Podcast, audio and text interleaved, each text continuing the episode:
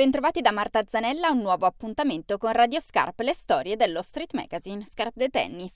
Quando si accende un riflettore sul palco, a volte si vede luccicare la polvere nell'aria. La polvere ha coperto anche la vita degli anziani attori di Liberamente Unico, progetto teatrale creato a Torino da Barbara Altissimo, regista e coreografa. Con il suo progetto Liberamente Unico è dal 2011 che lavora appunto con gli ospiti anziani dell'Istituto Cottolengo di Torino.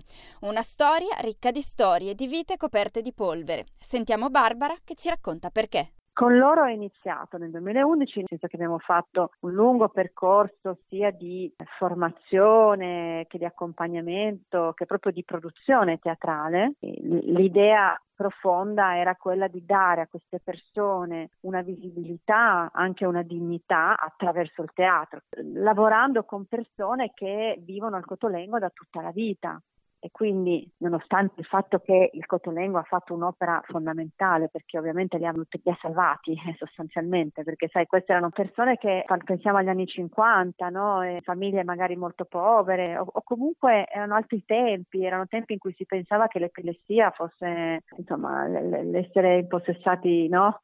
Ecco, quindi il Cotolengo ha fatto un grande lavoro. Ovviamente diciamo che eh, sono state sono persone un po' dimenticate dal mondo, no? L'idea con loro è stata proprio questa, cioè attraverso il teatro di ridargli una possibilità e quindi una visibilità e quindi una dignità. Gli spettacoli che hanno prodotto insieme ruotano tutti intorno al concetto di polvere, la polvere depositata sulla vita che non hanno potuto avere. Il primo spettacolo che ho fatto con loro l'ho intitolato Polvere perché il progetto del Cotolengo lo, abbiamo chiamato progetto polvere. Tutti gli spettacoli avevano sempre polvere, polvere d'Italia, polvere la vita che vorrei, polvere il viaggio. Il primo l'ho chiamato polvere la vita che vorrei, perché eh, tutti no, i matrimoni che non hanno avuto, i figli che non hanno avuto, i lavori che non hanno fatto, gli studi che non hanno potuto fare. Del gruppo iniziale erano una quindicina, sono rimasti in quattro oggi dai 60 agli 80 anni.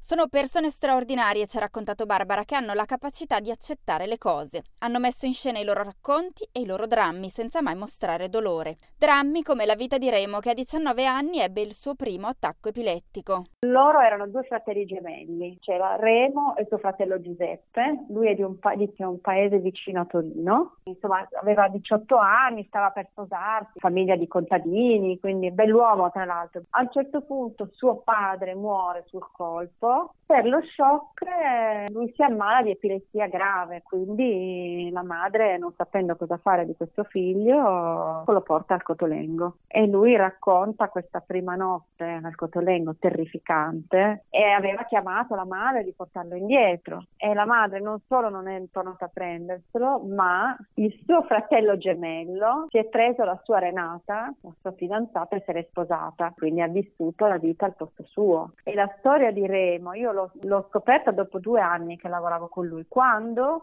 il fratello è morto il fratello gemello che poi quando è rimasto vedovo eccetera eccetera a quel punto lì ha chiesto a Remo di andare a tornare a casa a vivere con lui. E ovviamente Remo ha detto no io adesso non torno no? ma quando poi è morto lì è successo il patatrack e quindi lui ha raccontato questa storia ha voluto raccontarla in uno degli spettacoli che abbiamo fatto. Noi ovviamente gliel'abbiamo costruito questo pezzo in modo che lui potesse raccontarlo. Insomma è una storia forte una delle tante Recentemente hanno messo in scena il Giardino dei Ciliegi, una rappresentazione commovente che metteva sul palco i quattro anziani con Irene, una bambina che frequenta la scuola del Cottolengo e che è praticamente cresciuta nel cortile con loro. Ora invece stanno preparando uno spettacolo sulla Shoah. Sono rimasti in quattro meravigliosi e abbiamo proprio appena iniziato, stiamo muovendo i primi passi di un lavoro nuovo che sarà un lavoro diciamo sulla Shoah, racconterà la storia di una sopravvissuta che è riuscita miracolosamente a salvare suo figlio neonato e che lei ha trovato tre anni dopo quando è tornata da, da Auschwitz,